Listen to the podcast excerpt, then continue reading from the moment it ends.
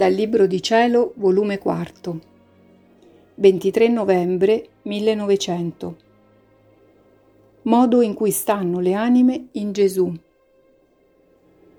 Trovandomi nel solito mio stato, il mio amante Gesù mi ha trasportata fuori di me stessa ed uscendo da dentro il mio interno si faceva vedere tanto grande che assorbiva in sé tutta la terra estendeva tanto la sua grandezza che l'anima mia non trovava il termine.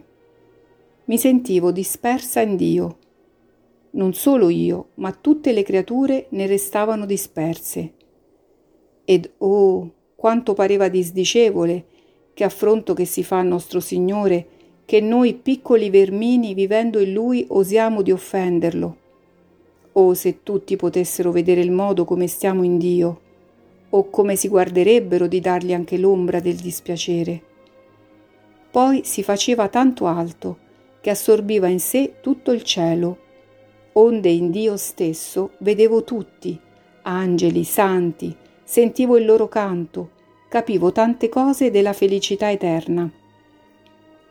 Dopo ciò vedevo che da Gesù scorrevano tanti ruscelli di latte ed io bevevo a questi ruscelli ma essendo io molto ristretta e Gesù tanto grande ed alto, che non aveva termine né di grandezza né di altezza, non mi riusciva di assorbirlo tutto in me. Molti ne scorrevano fuori, sebbene rimanevano in Dio stesso. Onde io ne sentivo un dispiacere ed avrei voluto che tutti fossero corsi a bere a questi ruscelli, ma scarsissimo era il numero dei viatori che bevevano. Nostro Signore, dispiaciuto anche di questo, mi ha detto, questo che tu vedi è la misericordia contenuta, e ciò irrita maggiormente la giustizia. Come non debbo far giustizia mentre loro stessi mi contengono la misericordia? Ed io, prendendogli le mani, le ho strette insieme dicendo, No, Signore, non potete fare giustizia, non voglio io, e non volendo io neppure voi volete perché la mia volontà non è più mia, ma vostra, ed essendo vostra, tutto ciò che io non voglio, neppure voi lo volete.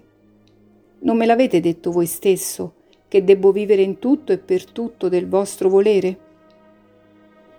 Il mio dolce Gesù l'ha disarmato il mio dire, si è impicciolito di nuovo e si è rinchiuso nel mio interno, e io mi sono trovata in me stessa.